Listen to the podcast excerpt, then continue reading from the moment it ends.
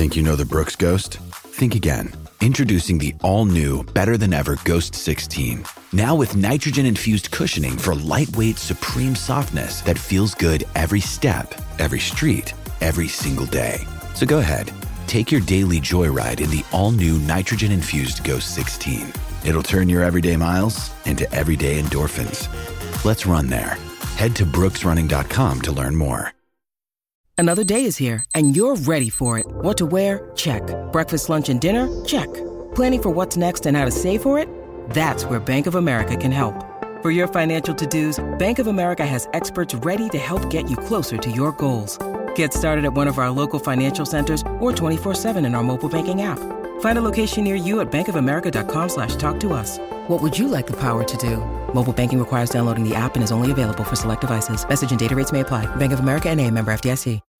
When you need mealtime inspiration, it's worth shopping Kroger, where you'll find over 30,000 mouth-watering choices that excite your inner foodie. And no matter what tasty choice you make, you'll enjoy our everyday low prices, plus extra ways to save, like digital coupons worth over $600 each week. You can also save up to $1 off per gallon at the pump with fuel points. More savings and more inspiring flavors make shopping Kroger worth it every time. Kroger, fresh for everyone. Fuel restrictions apply.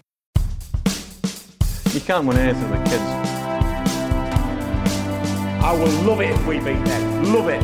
How much are the players looking forward to Arsene Wenger arriving? Open up the space though, and a goal! Oh, fantastic! Hello and welcome to another episode of the Phoenix Five Show. Today we'll be talking about our footballing idols. As we know, the 90s and noughties were hemorrhaged with world-class talent in every position. So it's very easy to adore the world-class talent displayed in the Premier League, Serie A, World Cups, etc. But does that make him an idol? But more importantly, does that make him your personal idol? So today we're going to be talking about our footballing idols. So who, why, and what makes them special to us? The great thing about this episode is that all of us guys haven't discussed or mentioned any hint of a player that we may have adored back in the day. So it's a new thing for us and even a surprise to some of us who we're going to be talking about. So let's get into it, okay? So let's start with the intros. Today, um, as you can, uh, regular listeners will realise, David Graham's hosting. So we've got the Phoenix four today. Adam Miller can't come yet again, even though this was his subject. So today we're joined by David Holland, Lee Harper, and Paul McGraw. How you doing, guys? Good, thank you. Evening. Hello, mate. Right, boys. So um, basically the episode is, as you know, we're going to start discussing four positions of our idols, starting with the goalkeeper, defence, midfielder, and striker. So it was Miller's idea, but because he's not here, I think I'll start with Dave. Um, so before you give me your goalkeeper, Dave, um, give us your interpretation of an idol. What would you say a football a footballing idol is to you, mate? It's got to be someone that makes you want to play the game or want to play in their position. You know, um, I was a right back, as we all know. I was the school right back, the one and only, the number one, the best right back in West London at that time. Um, someone, you know, the only time anyone ever got in ahead of me is when I was injured. Um, we know this, Graham, don't we? And then, um, you know, I probably still got in with my cast on. You know what I mean? I was that good. um, oh yeah, good. Yeah. But uh, yeah, so it's, it's someone who, who makes you want to play. You know, when I lived on an estate, and you know, like it was like, you know, I can always remember the scalache, and you'd hit the bar, and it'd be a bar made out of a scaffold pole and stuff mm. like that. You know, like or you'd watch a game in the World Cup, and then you'd go out, someone would score a screamer, and you'd go out and you'd pretend to be that player. So that that's that's what it, that's what it is. What I would say personal idol is. That's a great analysis. Um, so yeah, Dave started us off very well there, mate. Well done. So we're going to start with goalkeepers. So your footballing idol as a goalkeeper, if you had to choose one, would be who, mate? it's going to be a little bit Arsenal heavy for me, isn't it? Because the only, the only goalkeeper I really watched was old Spunky, um, Mr. David Seaman. When I became the best right back, I had a stint in goal, and I um, I had his uh, his, his uh, David Seaman's Arsenal goalkeeper shirt, the black, the grey one with the black star in the yeah. in the centre of JVC. I actually had that top. Um, I probably played in goal about three times, and that was that. But someone nicked it from Bromyard, the bastards. These random kids come over and started playing football with us, and he went, "I'll go and go." And whoever went and go out to wear the shirt, didn't he? And wear the glove, take the gloves, had to. And then he just walked off with it, and I never noticed until he'd gone. Okay. Devo. My dad went back to Bromyard looking for him and everything. He was raging. He must have probably spent his whole week's wage on it. Like. But um, yeah, going back to it, yeah. For me, it's it's, it's different. Uh, goalkeepers wasn't really a thing for me. Like Hmm. I, you know, you know, none of us were, were really goalkeepers. But the one that I I would say was was David Seaman for obvious reasons. Okay. Before we get into Bates and start talking about key elements of them players, um, Lee, who was your goalkeeper idol if you had to pick one back in the day, mate, or even now, whatever consensus you're going with, mate? Well, uh, um, pretty much what Dave Holland said. Obviously, uh, when I grew up playing football in the school team and went on just to play for local sides, I was always like forward. Mm. I actually played in defence for when I was like under 13s and that, but I always wanted to play a striker. So goalkeepers weren't really my idols. Um, but as Dave said, like obviously when you used to go over, go over the scrubs and that, you'd play World Cup with your mates, and then you had to have a stint in goal because no one really, really wanted to go in goal. So when you used your stint, you used to like just name a keeper. So it would probably be Dave Seaman um, Okay. as well. Um, but also like the goalkeepers growing up, like Jose Chilavert, um, used to take like free kicks, penalties, and another goalkeeper that springs to mind is the older Rennie Higart. Is his name Higata, the Colombian who done the old scorpion kick for England? Mhm. Yeah, yeah, I remember him. Yeah, Higuita. Yeah, he yeah, yeah. So like things, goalkeepers like that that had, that had a like their own person. Because what we've done an interview with Kevin Pressman, and he said like that goalkeepers are pretty much fucked up. Mm. So they all had their own like personality and stuff. So I kind of like goalkeepers that had a bit of a personality, not just like a bore ache. Okay. Paul, your goalkeeper idol, if you had to pick one from back in the day, if not, as I said to Lee, but, um, pre, um, previous or uh, present, mate? Uh, you know, I wouldn't say idle personally for a goalkeeper. Um, I didn't really look at goalkeepers in the back in the day, really. So it's a difficult one because it's not not one that I would probably say. Um, obviously, there's you know Schmeichel was an influence. If you're going to look at goalkeepers, then in terms of if you're building a, a, a perfect goalkeeper to to model on in style of football and personality, then you've got someone like you know Bruce Grobbelaar or David James in terms of you know a bit of a character. So for me, probably it would be Schmeichel based on playing for United, like the red nose and the the outstanding saves he would make and the leadership that he showed. So yeah, I wouldn't say idol because I, I- I don't really have any idols in in, in sort of goalkeeping positions. So uh, yeah, I'd say Schmeichel out of, if I had to pick, it would be Schmeichel. Hmm. Lovely. You've actually taken the words out of my mouth for my pick as well. Before we start discussing each other's um, goalkeepers, you said Bruce Grobbelaar there, and that's my pick, Paul. Um, the reason I've chose Bruce Grobbelaar is because I based mine on literally when I was football mad back in those very early days, very early 90s, just after the Italian 90 when football was starting to be a thing. And as you say, you mentioned characters there, Paul, and that's what he was. He wasn't just a character, Bruce Grobbelaar. It was um, it was a household name, wasn't he? Mm. Was he a world class goalkeeper? No, he wasn't. But he was eccentric. He was a bad boy on and off the pitch, and he, as well with his tash and his ponytail. He's one of those guys. He was a head turner, wasn't he? So when he went in goal back in the early days, none of us played goalkeeper. Let's be let's, let's have it right. None of us played goalkeeper where we played on a Sunday league or when we played at school. But when I went in goal, if I had to go in goal, Rosh goalkeeper, if I was going to imitate anybody, it would be Bruce Grobbelaar. So it's Bruce Grobbelaar for me. So yeah, let's go back to Lee and Dave. We both picked David Seaman. So um, let's stop you, Dave. Back to you. David Seaman. So um, let's ask you a couple of questions on him. Back in the day, what made him stand out for you, and who would you say he was compared to, or nowadays, who's compared to David Seaman? Uh, I don't think anyone is compared to Davis. I don't think any goalkeeper from when he's been England number one has been better than him. For me, I don't. I don't think you know we've had good England goalkeepers. I I don't. I think I think he's up there with one of the best from that, that England have had, and I, I don't think anyone could be compared to him at, at this time. I don't know if, if if anyone else agrees with that. Um, yeah, and obviously he, he played for the team I supported, so it was easy for me to to I'd just say idolise him, but it's easy for me to to like him and remember him. And he had a ponytail and a moustache. which is a is a madness. But um, but yeah, uh, going back to yeah being compared to someone, I don't. Uh, if, if we're going, what we had, we've had Paul Robinson in goal for England, Ian Walker, um, we've had Pickford. I think I think Seaman's better than all them. I don't think I don't think that the goalkeepers come in since Seaman have been better than him for England. I don't know if you boys agree. At the moment, at this present moment, you can't deny that Pickford has been pretty good for England. His club career is not great. He makes a few rickets for Everton, but for England, he's pretty solid. Would you? Yeah. Would you? If you had to pick between No, if I had to right pick, now, I would go with Seaman. for the would Seaman, who are you picking? Yeah, no, I would I would go with Seaman. Yeah, yeah, hundred percent. I, I agree with you. I think he he is he was a world class shot stopper. Um, He had a mistake in him as well, though. I mean, he, Yeah, I you know, he, he was murdered for getting lobbed. well, that's still that's keepers, isn't it? Like you're just like that's you're always judged on the mistakes, not on the five or six saves that you make in the game. That's the only thing with a keeper. Hmm. You're either like it's like penalty shootouts. You're either well, you can never really be. You can only ever be the hero, I suppose. Yeah. All goalkeepers make mistakes. No, you're right, Lee. Definitely, all goalkeepers. Oh, the world class. If you name world class goalkeepers from any age and up to present day, they've all made mistakes. They've all made rickets, whatever position they play. But um, what?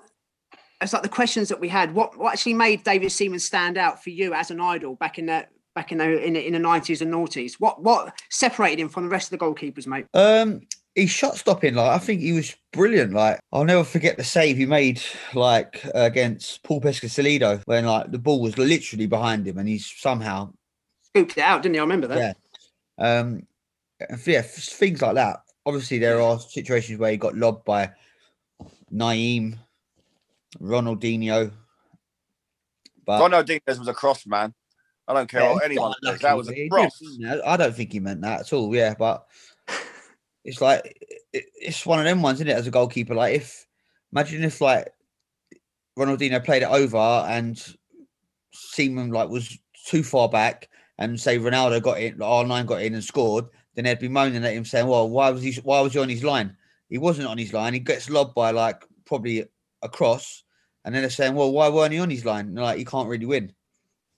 And Paul, um, you're Schmeichel. Are you are you going with the consensus of the same sort of points Dave and Lee are making, or have you, have you got a different sort of analogy to your? Um, I know you didn't say he was an idol, but somebody you'd look up to as a goalkeeper would be Peter Schmeichel. What's your thoughts on him? I mean, how would how did he stand out from the rest, and who would he comp- be compared to in the past, maybe, or even to this present day? Well, I think you all said about getting goal, you know, playing rush goalkeeper or, or um, World Cup. You know, when you go in, it would be. I had the goal. It's funny enough, I, when I, I had the goalkeeper jersey, Schmeichel's goalkeeper jersey, with the, the name at the back. When I used to get playing goal with Paul Wills and a few other people back in the day. And Fuck, Luke- you know, that must have cost a few quid, Michael. yeah, we weren't cheap. Fucking hell. Um, Ollie Moody from Shepherd's Bush Market. But no, I think I've said before, you know, about Schmeichel in other episodes, so I'm not going to go on about it too much. He just, I think at the time of goalkeepers, he he, he stood out. I think between him and Seaman, it's, it's you know a very thin line between who's the better goalkeeper. Both very excellent in their time. Have very good defenders in front of them, good shot stoppers. Equally open to a lob, um, like Seaman. Um, but I think that's because goalkeepers come out a bit more back in the day and would rush out and and make themselves big, which open them up for a lob. Whereas now everyone goalkeepers tend to they don't seem to make themselves big. They try and use their feet and stay on their line a bit more. Uh, can you compare him to one now? I, mm, no, not really. I, I think all the goalkeepers now, as football's evolved, goal you know the whole being slightly wacky or slightly different. I think that's gone from the goalkeeping uh, portfolio these days. This day and age, what's your your guys' opinions? Do you think those those three keepers can play football like the likes of Alisson, Ederson? Because they're pretty much like a sweeper now, goalkeepers. No, that's why that's why De Gea gets criticised because he can't can't use his feet as well as the other players now because it's but expected again the goalkeeping of today the evolution of the goalkeeper is you've got to be able to use both feet and distribute. That's what I mean. But I can't I can't see Schmeichel or Seaman doing what those what the keepers do now. No, they never had to though. This is the thing. If they had to, maybe they could. I, I think they had the No. ability. They would have been able to. We don't know because we haven't seen it. So I don't. just my think take. they- I don't think they could have had the footballing ability, but equally, I don't think the goalkeepers are as good as the goalkeepers. Yeah, so I think yeah, a shot stopping. I think they were better in the nineties, say for example, uh, but not technically great with their feet. But now I think the role uh, it's like re- reversed, in my opinion. Yeah, I would say the, the same with that. I would, I would say if you look at goalkeepers now, um, but the ball's changed a hell of a lot as well since that period. It's, it moves a hell of a lot more than it did in, in the early nineties. Um, so Did is it, Pressman say that, that they've designed a ball like so so it moves so it makes like Yeah, the aerodynamics in the ball have changed. So you, you can think the most shittest player in the Premier League, whatever era you want, and they can score a screamer. And because the aerodynamics of the ball moves X amount of inches more than the old Adidas Tango or Mitre Delta that we used to play with, makes them look a fantastic player. So the technology in football has changed so much. That's right. He did say that. Yeah. It's So yeah, almost anybody like, it's got- almost like when you it's almost like Go when on. you got a flyaway ball from Happy Shopper. isn't? For a couple of quid, and it used to he used to kick it, and it used to fly through the air, and it but all different angles. And you think you think you're a world beater, but you just you went Happy Shopper and got the cheapest ball. But can I ask you guys as well, because we're talking about idols. You guys have mentioned Seaman and um, Schmeichel, and I've mentioned Grobbelaar. Now, Bruce Grobbelaar, he won league titles, he won the European Cup as well. But, um, he was never a world class goalkeeper. He was he made some eccentric saves. He made a lot of mistakes as well. But I just want to ask you guys, whoever wants to start, are- are you basing your goalkeepers on idols itself, as in head turners, or are you just basing them on being a world class goalkeeper? I mean, a goalkeeper, Bruce Grobbelaar, turned my head as to say, I noticed him, his personality, his, as I keep repeating, his eccentric, um, his eccentric personality, his character. It was controversial. Do you know what I mean? Are you guys basing yours on the ability or, or anything else? You know? it's it's difficult because when you again, as I said at the beginning, you- unless you're a goalkeeper, it's very rare anyone who's not a goalkeeper is going to have a goalkeeper as an idol. When you're watching as a kid, you're not unless you you're focused on being a goalkeeper. Not something you're looking at in a game. Really, you're not going on a pitch and going right. I want to go and goal and be a goalkeeper. You you might have gone in goal as you all said with rush keeper and all the other stuff, but so that's why I said I think uh, choosing a goalkeeper or position that you're not. And, and it's very rare you have four or five idols in the same sport. You normally have one idol, you know, and that's the person that you aspire to be on the pitch. So, you know, if you're a defender, you might choose someone in that position. So when, when you said an idol as a goalkeeper, I said I can't really choose an idol because there was no one I would go, oh, I looked up to him and he was, you know, someone I wanted to be on the pitch. As I said, if I went into goal, that's who you'd emulate because he's the club that I supported. So I'm not based on anything apart from just someone that I would watch. You know, I I used to enjoy watching Brad Friedel as an example, as I'm a goalkeeper. As I got older, Hmm. There you used go. enjoy watching, uh, you know, Shay Given, uh, Shaka Hislop. So as you get older, you might understand more, and you like watching different Okay. goalkeeping abilities. But as I said, the, the characteristics. I mean, Barthez was shocking for United as a goalkeeper, but he was entertaining. Uh, you know, having a flag before the game, you know, just being weird and, and coming out and doing crazy things. So again, not idle. Memorable is more what I would say. The most memorable goalkeepers would be Schmeichel, would be Barthez, would be Okay. Did they reach their potential? David Seaman, did he reach their potential? Yes or no? If not, why not?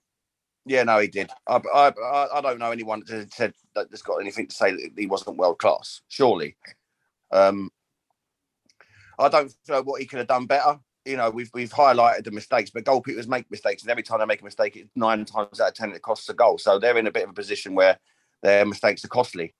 But no, not. and I would say, I would say, you know, when you when you've got Seaman in goal, you were pretty happy. So, um, no, I, I don't see how he how any better he could have got. I think he, you know, I think he found his his his, uh, his limit, and he, he, I think he reached his potential. Lee, would you agree with that? Seems you picked Seaman as well.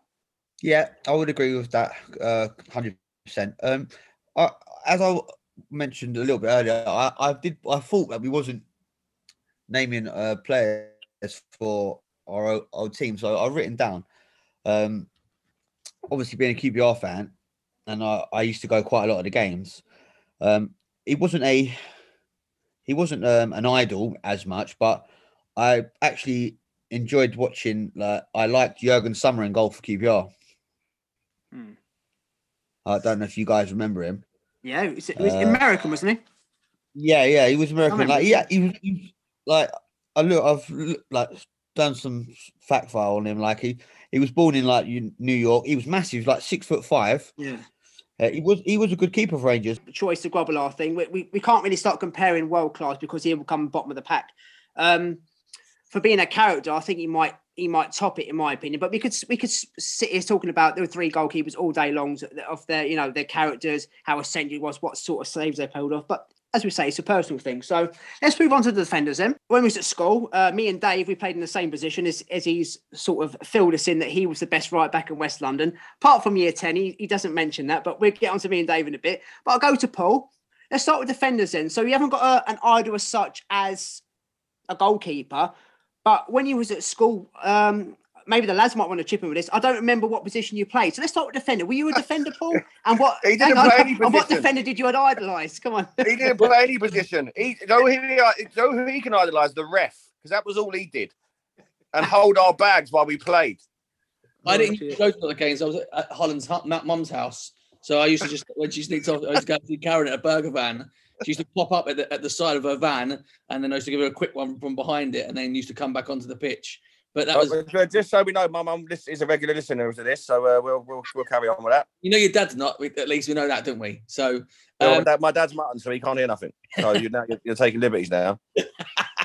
well, Paul McGrath would be someone that I would, would say, in terms of enjoyed watching and just so, um, yeah, fantastic to watch. But in, in, in his his prime and very limited time he was at Man United, it would be Jaap Stam. Um, if I ever could idolise a, a, a footballer of just pure class that I've seen, it would be Jaap. Um, technically very good, very dominating. Uh, when I used to get on the pitch, I used to play defence, uh, centre back if I could. I wasn't very good at it. um, and I think, yeah, I, I, he was someone that you just, just there's something about him. He's a brilliant player to watch. So he would be someone that I would would definitely choose to look up to and uh, speak to.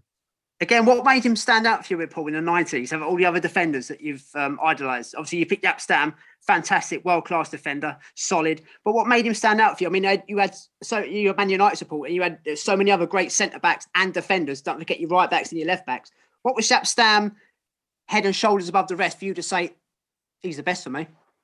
I remember being in school. I remember we signed him. I remember in the dinner hall, Lee Harper going, "Oh, Jaap's had shit," and he kept saying because he, had- he had a rocky couple of first games, and it was coming against Michael Owen. And I said, "Tonight you'll see the real Jaap." I said, "He'll, he'll, bump Owen out the game," and it was the, the game that we won. And Michael Owen didn't get a sniff. Every time he tried to run, he just cut him off at corners. Hmm. And that was the first game that I saw and said that that is the defender that we signed. Because I used to obviously you didn't have YouTube and things back then, but I used to get the Man United fanzine magazine. Um, and we were linked to him and a guy called I think it was uh, uh, something Silva from uh, Corinthians at the time, and we signed Jaap. I, I don't think there's any defenders. If you look at him, he, he, there's not many defenders that look like him at the time. Uh, and I, I think he's one of those defenders that you just, if you're up against him, you'd be scared from the minute you got in the tunnel because he's just that imposing. So for me, he had everything as a, as a, as a, a defender. And Ferguson's let a lot of players go in, in his career. And there's only one that he's he's come out publicly and said that he made a mistake on. and That was Jaap, you know, letting him go uh, that, that early. Yeah. Okay, and then uh, just to, just finally, the, the day that Jaap Stam had Michael Owen in his pocket, Lee Harper slated him the night before. Can you explain to us that day at school, the next day, what Lee, what you said or Lee Harper said to you when uh, he found out that Jaap Stam he's was shit, better man. than what you? He's shit, man. And I was like, well, he had him in his pocket. Yeah, but he's shit, isn't he? Well, before me and Dave have our little battle about our right back position, I'm guessing Dave's gone right back. I've no idea because you haven't discussed it. Lee, you've you played football funny enough yesterday, and uh, the man of the moment, Adam Miller, whose subject this is, isn't here. Um, took us two photos, came and watched yesterday. You were playing, was it playing centre back yesterday? So you've dropped into the to the defensive position. So that's a great place to start. Who was your defensive midfield, um, your defensive idol, should I say, back in the nineties, present, or whenever, mate? Well, what I've done in each position, I've picked an idol and I've picked a personal favourite. Uh, the personal favourite being the team that I support, and the idol being one that I used to like watch, used to think was world class. If that makes sense. Mhm. So the idol, uh, the, the one I looked up to when I was a kid and thought he was mustard was Tony Adams. Um, like he he played his whole career at Arsenal, 22 years, captain in like 14 years of them. He won three league titles. Um, they used to call him Mr. Arsenal, I think. Is that right, Dave? You'll probably know a bit Yeah, more about that. Um, yeah, he, he pretty much won everything at club level. Like he was leader. Uh, he was well, he was the best defender in the Premier League for me in the nineties. Um, going to my personal choice, who I used to watch week in, week out, was Alan McDonald. Um, I used to love him at Rangers. I used to think he just give everything. He give his all. Like he never, he never left. He give everything out on the pitch. He never left anything. Um, all right, he wasn't the quickest, um, but he put his heart on the line. Like uh, you know what I mean. It looked like everyone respected him as a as a player, as a captain. Everyone looked up to Alan McDonald. Um, I'm sure, like, you keep your listeners will agree with me on that. That used to go and watch the games in the 90s. So they're all my two picks, i.e., like McDonald being my personal favourite and Adams being my idol, watching him in World Cups, Euro 96, etc. Okay. Um, the Adams thing, I think most of our listeners and all we do, we, we know Adams was was one of the best probably centre backs the Premier League's ever produced. But going back to the McDonald thing, which intrigues me more, um, do you think he could have played at a higher level, Lee? I mean, I saw Alec McDonald X amount of times as well, and I think it was half decent. Do you think he would have he could have gone to? No disrespect the QPR because they were top London club in the early 90s. Obviously, they got relegated mid 90s. Do you think he could have stepped back up to the Premier League and done a decent job for maybe, I don't know, Southampton, Coventry, or even higher? I don't know, man, because uh, he was he was never blessed with pace, and I think in the late nineties you had people like Thierry Henry coming on the scene and Hmm. like Bergkamp, and I just I think I just got to think what they would do to him. Yeah, but Adams, Tony Adams weren't fast. Well, no, well, he weren't fast, but he was fucking. He was five yards in his, like in his head, like. But that's what he's asking you. Do you think so? do Yeah, you- well, I don't know. I, I don't think Matt, Alan McDonald could. all right, fair. Fair enough. Okay. Not the Premier League, and like not, not as it when we're not after we got relegated. Like maybe like in his, in his like beginning when he was a bit younger, but when he was getting old, like as he got older, and I think the Premier League was just evolving. It was just getting quicker. Mm. I think that's the one thing about football now. If you look at like from the nineties to now, bloody hell, there's there's a massive transition in, in my opinion. Do you think the football now is Yeah. faster than it is in the nineties? I don't. Yeah, definitely. I think everyone's playing high press now. Like look at Liverpool today. Like Yeah, but it, it weren't. It, it, years ago, it was end to end, back and forth. It was. It was. It was. I think it was. I think that the, the technicality of football's got, got faster and better in terms of that. But I don't think the games are necessarily faster than they were in like the I you go don't and watch know. United Arsenal games back in the nineties. It was. It was end to end. It was. It was less tactical and more just you know f- wingers were you know running down the wings and I think individual players might be faster because they're more athletic. But I don't think, I, personally I don't think the game is faster now than it was then. I might be wrong. Just my, my How opinion. would you know? You never played a game of football. Who didn't me? You. Where did you, You play? coached all over the world, but played none. Was did Wenger play football? Did Jose play football? Oh, well, you compare you, you compare yourself to the Wenger, are you? So well, because he, he's crap. So I want to compare myself to an average Jesus manager, would I? Christ. Jesus.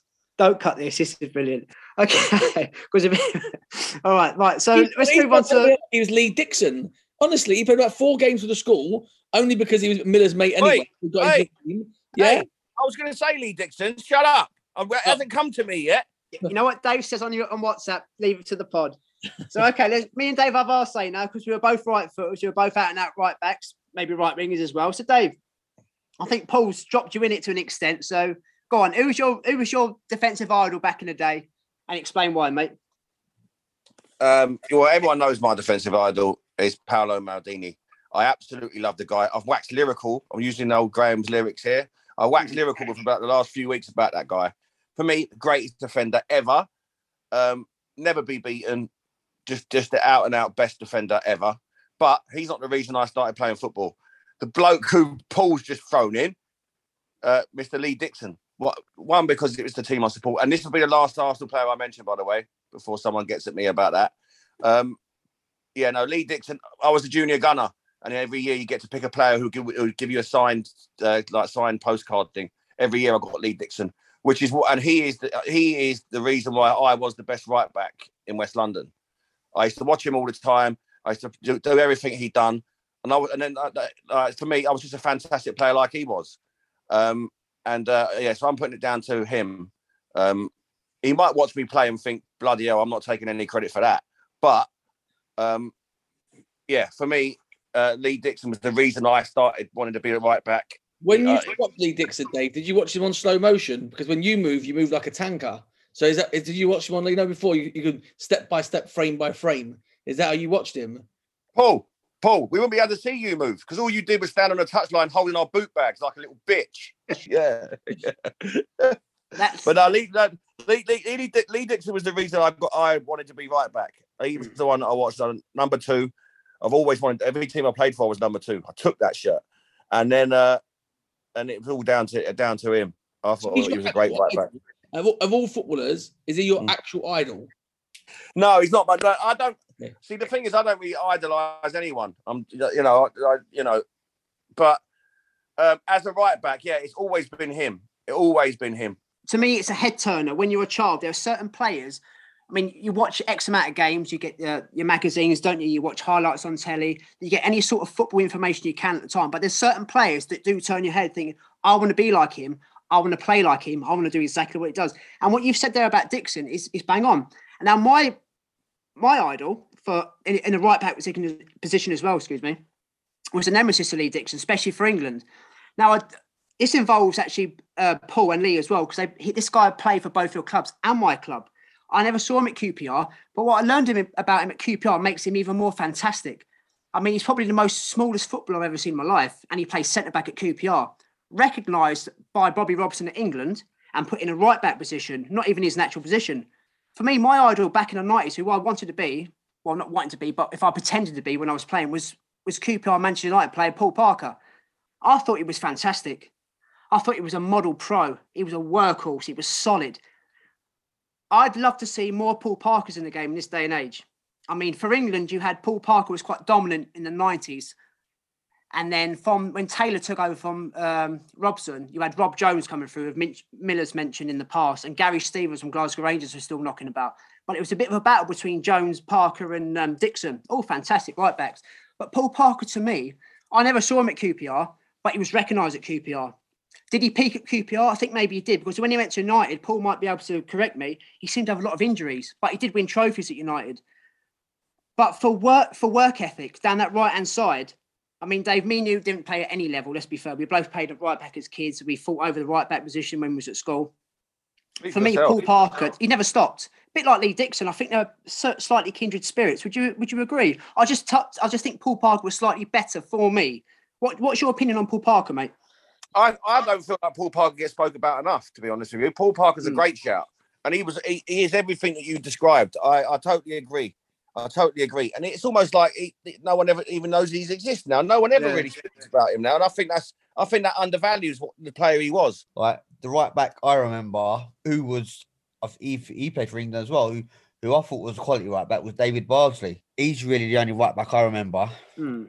I remember, I remember him as well, Lee. But I, I don't know. I saw both of them. I don't. I wouldn't put David Bard. Bardsley Bardsley was good. Don't get me wrong. You might, but I, I don't think I'd say he was in the same class, if that's the right word, as, as Dixon and Parker. Would you agree? no, no, or no, I would agree. I would agree. Well, that well, that's why that's why Paul Parker went to Man United, um, Mm.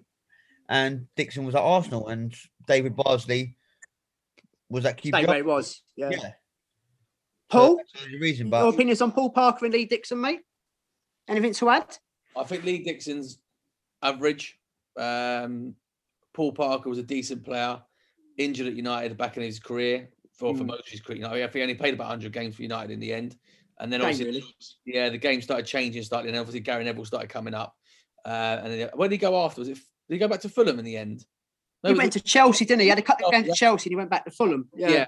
But I think he won two Premier Leagues at United, didn't he? You know, cup, yeah, cups, I. I don't, yeah, he won two Premier Leagues. He's a good player. I mean, I, I- I don't think he's anything special, but again, it's if it's personal idol, so we can't say well that's wrong or even argue it. If, if that's what you saw, look for in a player, and that's what you aspire to be, then that's that's that's what what that's what footballers are there to do. They're there to inspire and to be. But when you say about Paul Parker, sorry to inter, uh, after he left Man Yeah, United, Lee. after he left Man United, um, he made 21 appearances in like three years. Injury prone, yeah. So, like after he left Man United, he played. He went to Derby. He had four games there. Then he went to Sheffield United, had ten games there. Went to Fulham, had three games. Went to Chelsea, had four games. That was it. End of career. Yeah. Before we move on to midfielders, so we've got two centre backs and two right backs. Without me putting my pen in, so we've got Adam, Stam, Parker, and Dixon. Out of you three guys, pick a right back. Or debate be- debate it between yourselves because I, I love the debates. Pick a right back and pick a centre back. If you, if you was picking a picking a dream team or something, you know. Go on, let's start with you, Dave. Uh, Pick he's, two. he's uh, Adam shits all over Stam. So um, Being silly now. Being silly. what? No, come on, this is where it gets good. Come on, but you've got to respond Being to silly. it. Being silly. What do you mean? As he sh- Adams was a great defender, don't get me wrong, but he, he was nowhere near technically as good as Stam.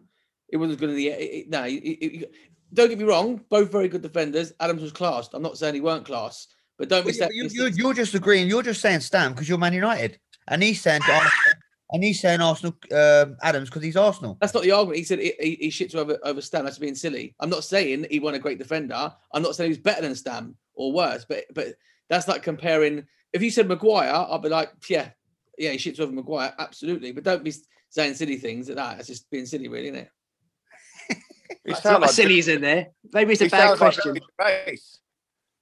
But um, listen, Adams Adams is better was better than Stam. All right, maybe I shits all over him is, is strong in it, but if I'm picking a team, uh, if I'm picking one of Stam or Adams, Adams is getting in.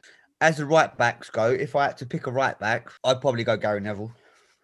Oh, here we go. No, about the ch- What- out the two what we the just spoke what's- about. what you- yeah, don't throw his name in. We could have an episode without mentioning him. Oh, I'm You're seeing saying, enough of him today. If someone mentions gigs and the midfielder, we're just going to go off. Yeah, well, I, I thought Lee Dixon. He wasn't world class. I thought he was. He was a good right back. Same. No, no, just in the place that we mentioned. That's all I meant, mate. What? Yeah, Park- I'm, I and never Paul said he was world class. I Yeah, just yeah, him yeah. as a personal idol. Well, I picked neither. I picked Dave Bardsley. How about that? All right, that's fair enough. it will be great pick so far. So, okay, instead of we waffling on, let's move on to the midfielders.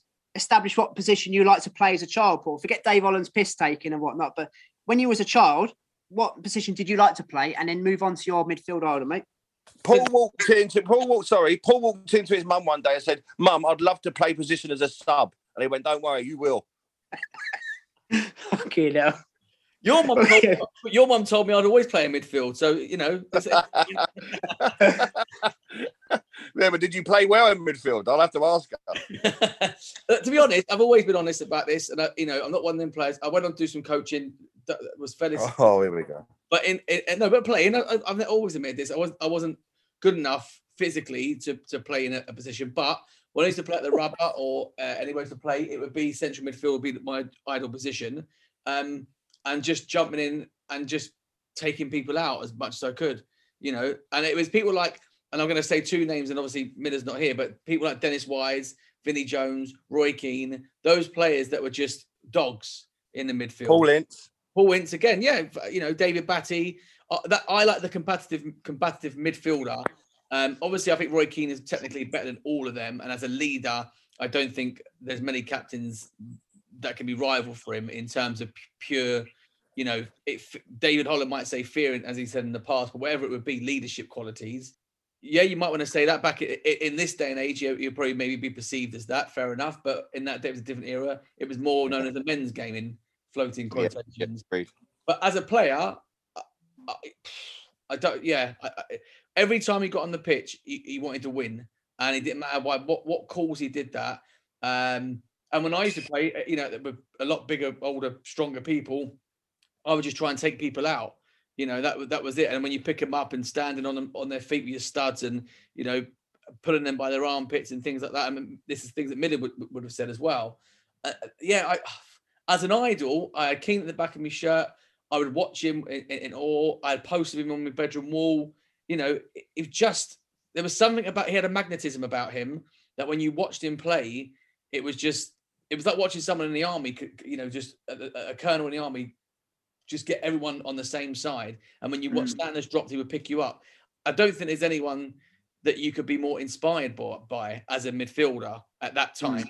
Um, for in terms of leadership, for what he brought to the table, um, standards. Was he the best technical player in midfield ahead of other players? No, but I think he was technically underrated, and we've we've, we've gone over about Keane in, in past episodes. Um, so Keane would be my number one choice, absolutely. I think in terms of an idol. Fantastic point. I, I agree. As you guys know, maybe the listeners, I'm, I'm I'm on your page as well with the Roy Keane loving. Um, would you be a, would you have been a key player in any other league in the world at that time? So obviously we're looking at maybe Serie A, um, probably the best league in the world at that time. Um, maybe um, La Liga. Would he have been a major influence, Paul? Do you reckon? Paul Ince went into and done very well, and Roy Keane is a better player than Paul Ince. So he would have Mm. gone to any team in, in, in Italy and would have dominated. He would have gone to any team in Spain and would have dominated. Would he have got more red cards? Yeah, probably. Um, would he have had to adapt? to 100%. game? Yeah, probably. Could he have he adapted to his game? Don't know. Um, because what you got is what you got. Um, at that time in the league and the tackles and the style of play, it was the perfect league for him to be in.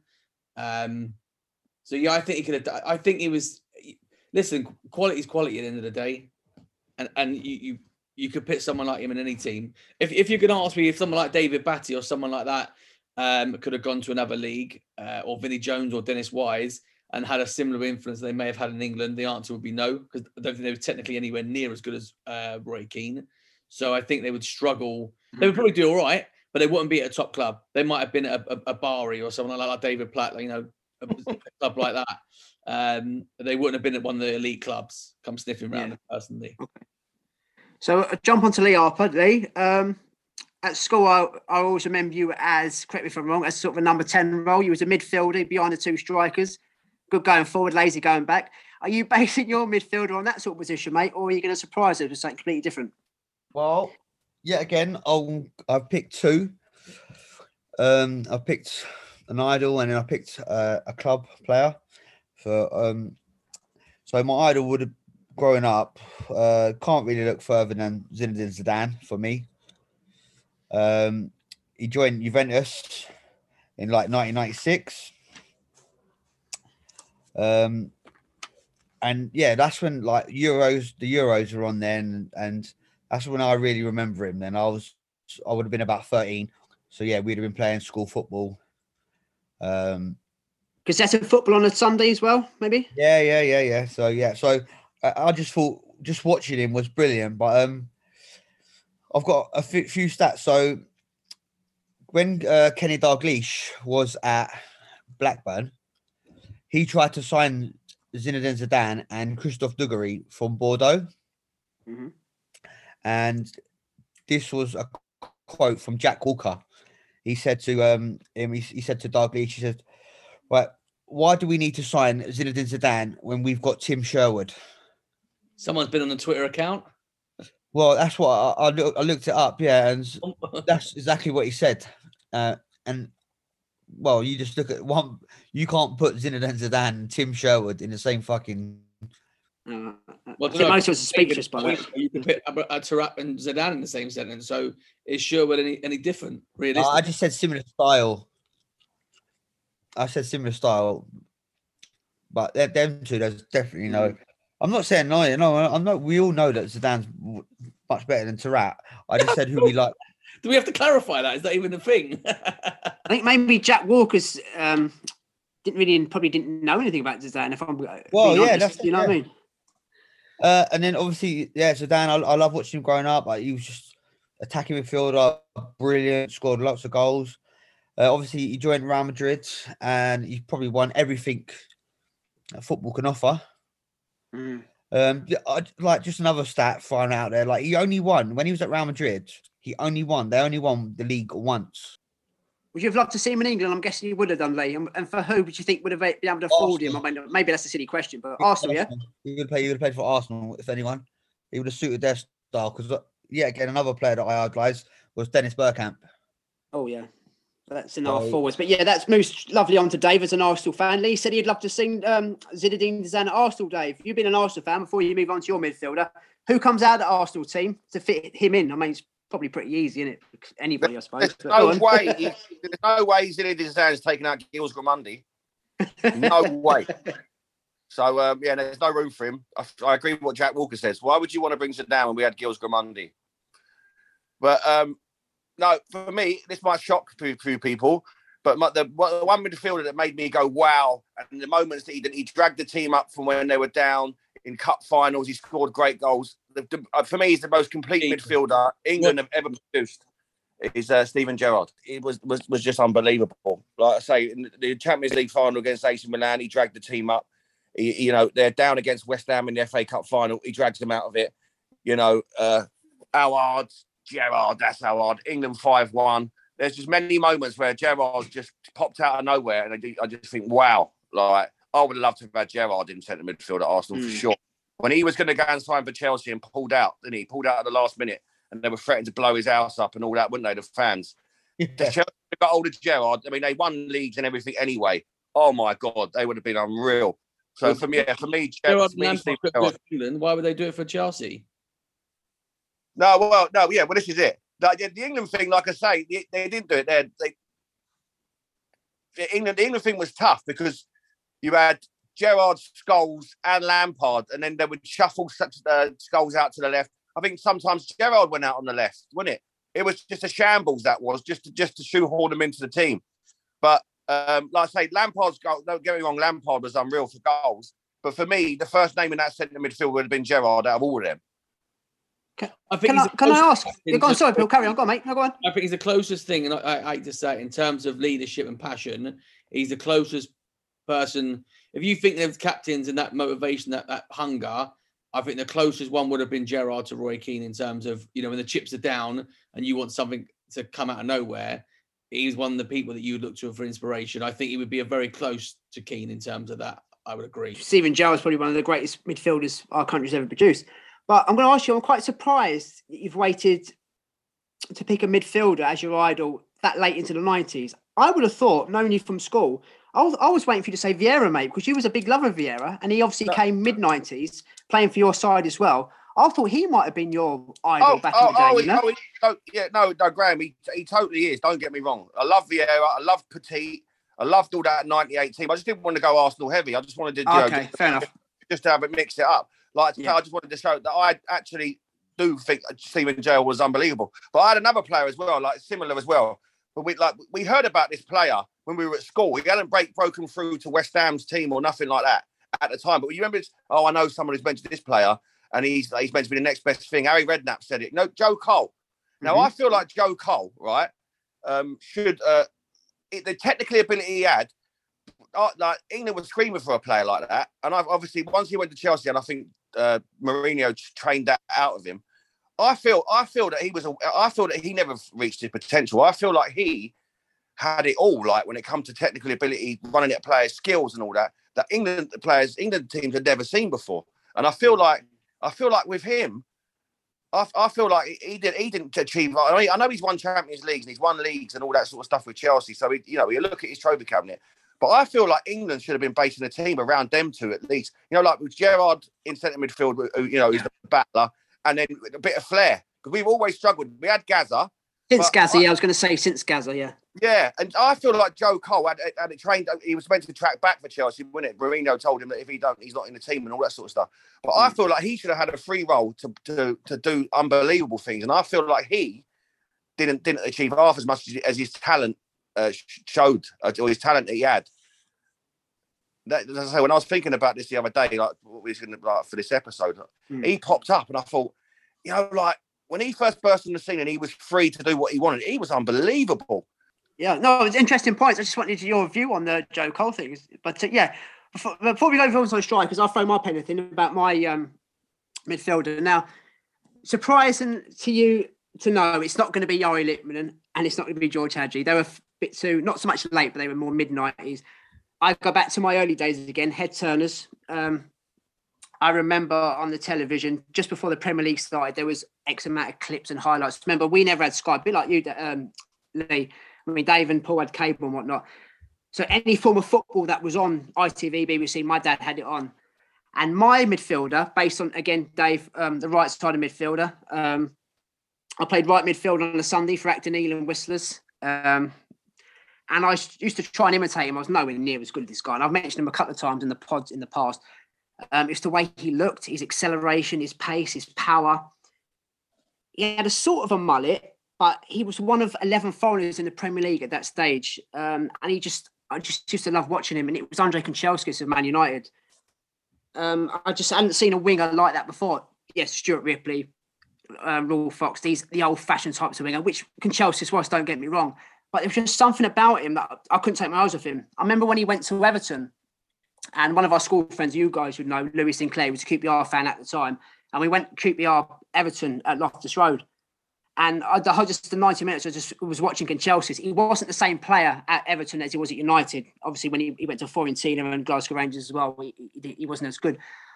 But the pace of the guy, I mean, he used to beat about three people. Not just only did he get that ball into Cantona, Hughes, McClair, he used to cut inside as well. He was memorising for me.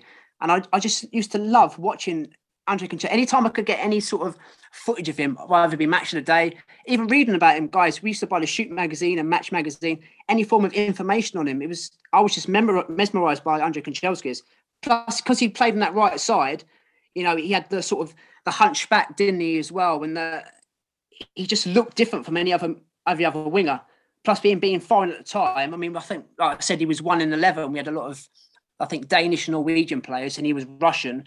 Um, Alex Ferguson took a gamble on him. I think he was found on a VHS tape, play, VHS tape, sorry, playing the under 21s. But yeah, he was, when I look back, he, as a head turner for me, obviously there's been better players than him since that I've probably, not so much looked up to, but taken notice of. But my love for football back in those very early 90s probably started with Andy Kanchelskis. So what, I mean, Paul seems to have disappeared, but Dave and Lee, what, what do you remember of Andy Kanchelskis? I mean, uh, uh, Dave, take your bias away from Man United just for a bit. What, what do you remember about Andre Kanchelskis back in those early days for Manchester United? Yeah, I, I yeah, no, I agree with what you say about Andre Kanchelskis. Uh, he was he was rapid and he was mm. so direct. He was so direct, and it was and it was it played into Man United's attack, attack, attack because that's what Ferguson yeah. was. When he was wingers and he was just mm. belting forward, crossing balls, and that's what they were, weren't they?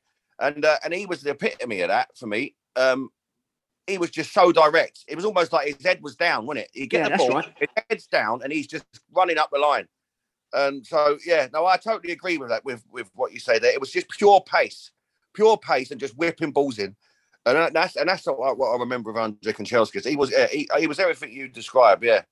Could you compare a player nowadays to? I mean, I think we've done an episode many moons ago. Lee compared um, St. Maximin of Newcastle to him, and I think that's probably the nearest you can get for that, like you've explained, very direct.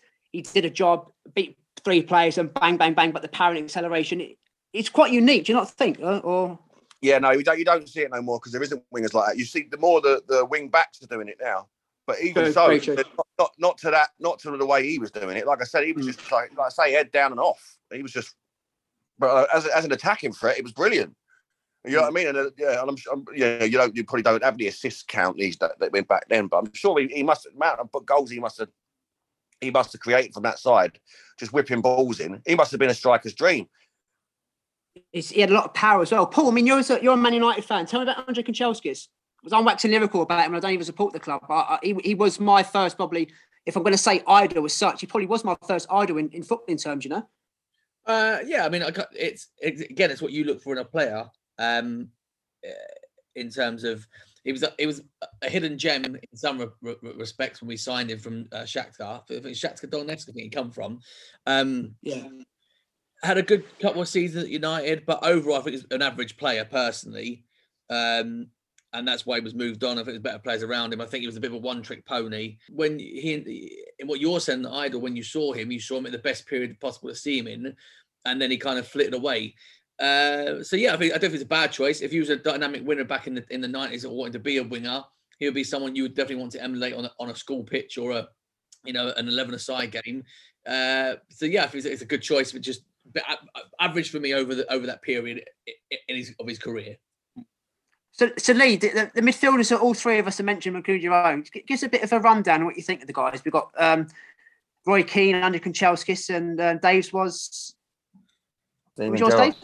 Steven Gerrard, yeah. Just a bit of a rundown what you think, mate, of our choices. Do you think they, you know, um, did they reach their potential? Could they played in other leagues in the world, etc.? You know, just just keep it brief before we move on to our strikers, mate.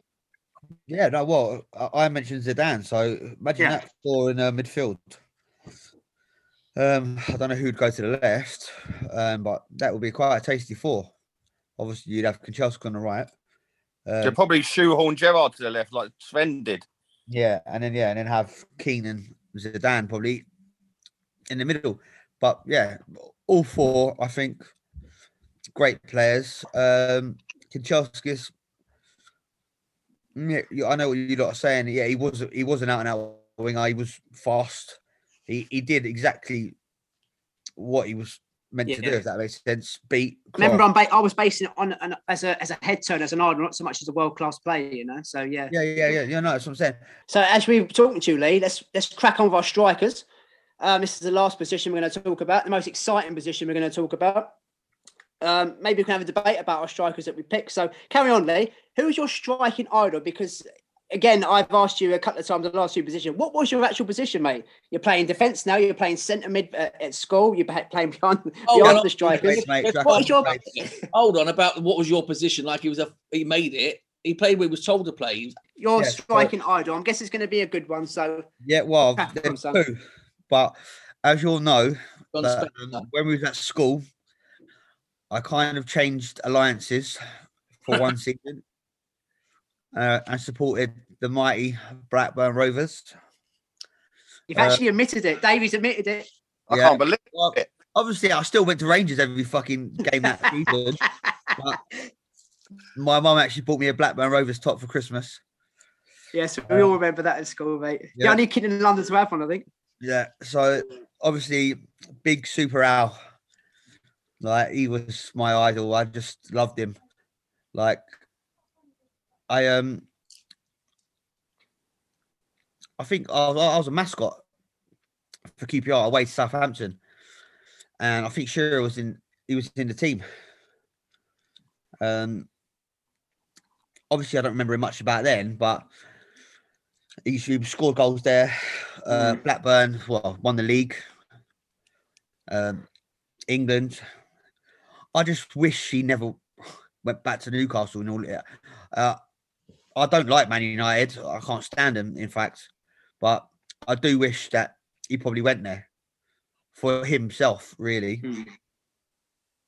He Um, probably thinks it himself, doesn't well, he? he says he doesn't regret it, but I think that's a load of old bollocks. you don't know him personally, so you don't know. But yeah, as we're, as we're speaking, crack on with your, your striker, mate. Who is your idol in the 90s, noughties, or even now, mate? Like Paul, sorry, sorry to interrupt. Just before you on, speak, go on, mate. yeah, before you speak, I just got a question to ask you guys, right? So me and my mates were talking about this, uh, talking about obviously Shearer's if he regretted anything. Like, who do you think's had a better career, Jamie Vardy or Harry Kane? Based on trophies, Jamie Vardy for me. Jamie Vardy, yeah. Yeah, yeah, no, uh, this is what I'm asking. But Who do you not, think's but not only that as well, he's he- he's cut- he's got this where he come up for all the leagues. Jamie Vardy, he's got Very the he's got the, rec- he's got the record for the amount the uh, record amount of goals in uh, consecutive games. He's got a league and he's got an FA Cup. Strikers difficult. United have had such a, a, a- many strikers. I did used to. I tell you, I used to really enjoy watching Darren Huckerby and Paulo Wanchope and uh, Asprilla. They were See, that's good, Paul. This is what I like to hear. And you've, you've obviously got reasons for it. Instead Yeah, Just throwing out Andy Cole, Van Nistelrooy, etc. Come on. That's what I like to hear. Come on, mate. Yeah. Why do you Well- like Paulo Wanchope? I think uh, his debut, he came against United and absolutely wrecked us to piece, pieces. I like forwards that were they're not obviously the best in class, but there's just something about them that made you, you know, they, they had a moment of brilliance. Wanchope on Huckerby, they would have a moment of brilliance in a game, one in seven or eight games, and you. If they didn't have the consistency to really be world class or you know top top players, but when you watched the Wanchope, you didn't know where his legs were going to go. You didn't know where he was. In Paolo Di Canio, another one, just enigmas. Uh, for me, enigmas uh, uh, was someone that is used about head turners, and I think you look at Wanchope on his day, he, he could turn your head. You know, Bit anyway. of a maverick, Paul, I'd say, wasn't he? Yeah, Bit Maverick. maverick, yeah. just the, the the the attitude and uh, Dwight Yorke at Villa prior to coming to United. You know, it just played with a smile on his face, and nothing was a problem. It's all you know, which football should be because you're playing a, a- your dream job almost, and you should be smiling every game, win or lose at the end of it. You know, if you if you're in a, an industry you really enjoy. So yeah, Darren Huckerby, Paolo One Shop, uh, Paolo Di Canio, those kind of players I really enjoy watching. Um, bit lower down, uh, you know, obviously we said Lee Trundle was was enjoyable watching. I know you had a, a, used to like Rob uh, Earnshaw in, in, uh, Cardiff in the Championship. Uh, Yeah, I, the top strikers, the top strikers were in the best teams, but it was those strikers outside of the top. And we said about Dion Dublin before. I think he's one of the top goal scorers in the Premier League in terms of um, consistency. He was always in the top five or six goal scorers. Never got the credit he deserved. Fantastic striker. I could pick up a, a, a few, and obviously you've got Del Piero and Batistuta and players like that. But I would say that I would watch a match of the day that I would enjoy sitting down to watch, and they would normally back end of the show would be a Paulo Wanchope, uh, Spria, a Darren Huckerby. That that's what I liked. A head turner is, is for me, but a moment of magic. But you knew they weren't that good enough. but they were inspirational to watch. And when you did that bit of magic on a on a field, not that I did it before David Holland says anything, absolutely not. You know, but on the on the one in one hundred games that I would play, and I hit a, a, you know run past someone and score a goal, it weren't normally a United player. I would say it would be oh Huckerby or Wanchope. Dave, are you going to go obvious for yours? Are you going to surprise us, mate? Who did you think I was going to say, Graham? Right, don't say. Right, right. Paul, who do you reckon he's going to say? Smudger. Ian Wright. Right, Alan Smith. Ian, right, I'm going Bergkamp. No. Tony Yeboah. No, I'm, I'm talking to Tony Yeboah. I do love seeing his goals pop up every now and again. Them ones that he hit when they hit the bar and in. Never I've gets boring, does it? goals Like it. That, that just used to always every time you hit the bar. Mir, mate. He when done you one come down the back- fucking Barn Elms. He's still living off that, is he? Abdul Mir, Who- who? you power down Barn Oh, yeah, Mir. he did. Yeah, I remember that one with Abdul Mir. Yeah, but you know, every time you hit the bar and it went down on the line, you know you shouted out Yeboah. Everyone shouted at you, boa. It hit under the side of the bar, hit the line. Yeboah. Love But, it. uh, That's good. But uh, no, I love the I love the Asprilla shout from Mickey as well when he when he had it off against Barcelona and picked up the corner flag. Like nights like that, brilliant.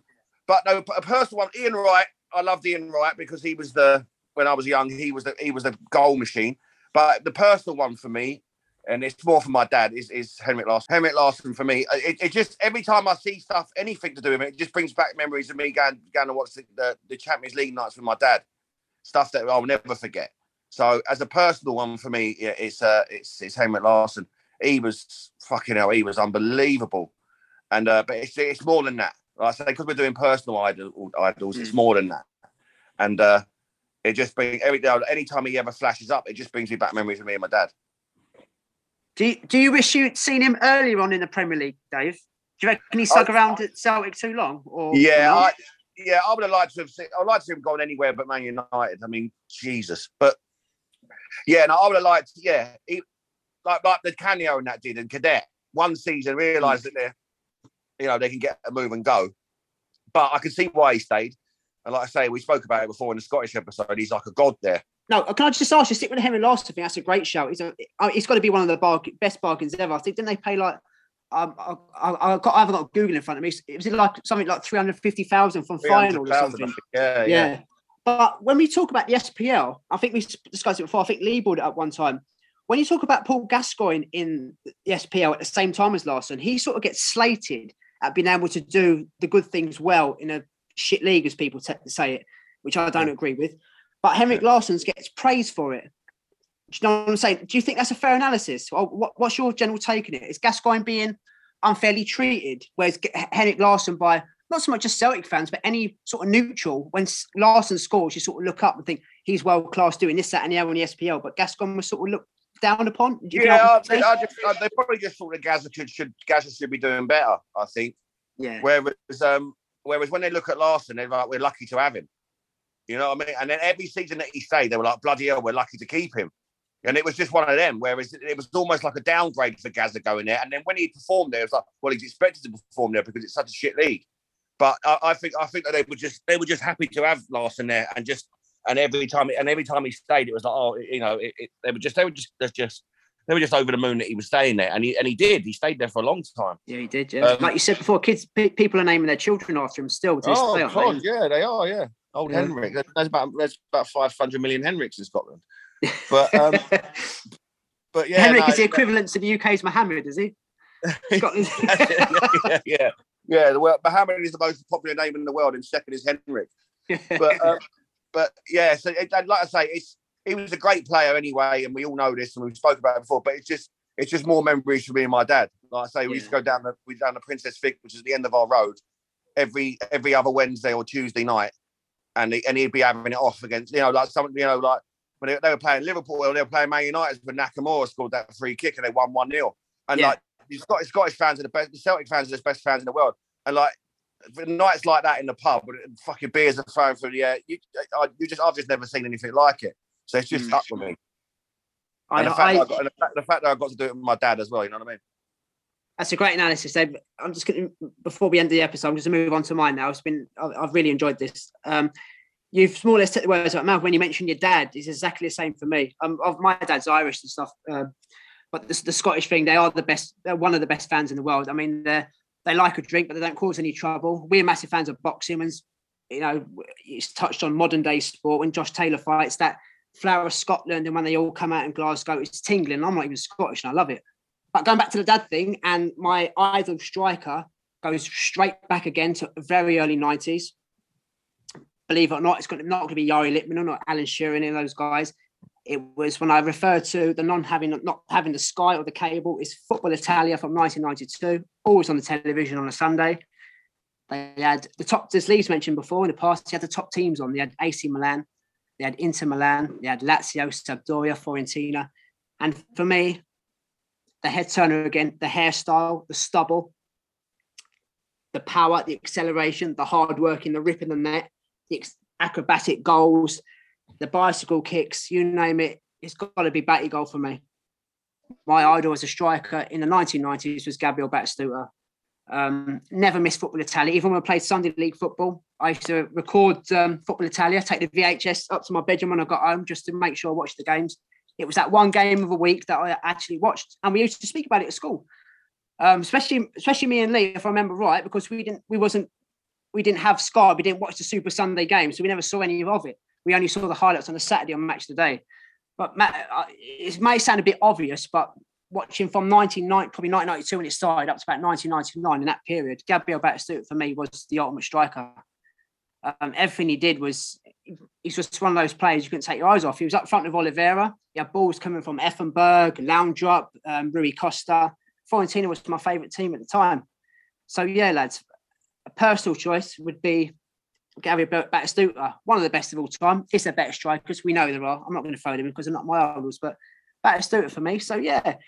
Um, any guy before we before we say goodbye? Any thoughts on Batistuta? And then chuck your pen in with you lots, guys. Who was the best out of all we've mentioned? Do you think best players or best strikers? Um, Paul. We weren't Huckerby. Any thoughts? When you're mentioning Batigol, Huckerby, you're uh, they're not getting anywhere near it. Let's be fair. yeah, yeah. And I'll just mention it as as I've done in each position. Um, my Queens Park Rangers um, personal fave was old John Spencer. oh, knew that I, was was gonna, I was gonna say, how the hell has he not been mentioned? Yeah. I love old Johnny Spencer. Like he was he's there for only for like two seasons, but his first season he came, like he 25 appearances, 17 goals. He was just like goalman. I just loved him. Like he's only little. He's like he was. He was little, but you know what? Like he put his foot in. He was shifty. He was nippy. Like he quality little striker. But yeah, Big Al. He's my. He was my idol. Okay. So there we go, guys. Um, hope you've enjoyed our episode today on our footballing idols. Get in touch with us on our Twitter page and Instagram page. Tell us what you think. We've ended the show with Shearer there. We started the show with David Seaman. So there's a few 90s legends in there, a few personal um, idols there. But yeah, um, I've enjoyed today. Um, so tune in for next week, and uh, we'll bring you another fantastic episode from the Phoenix Five. Hope it's all five of us, but uh, have a good week. We'll see you next week, guys. Bye bye.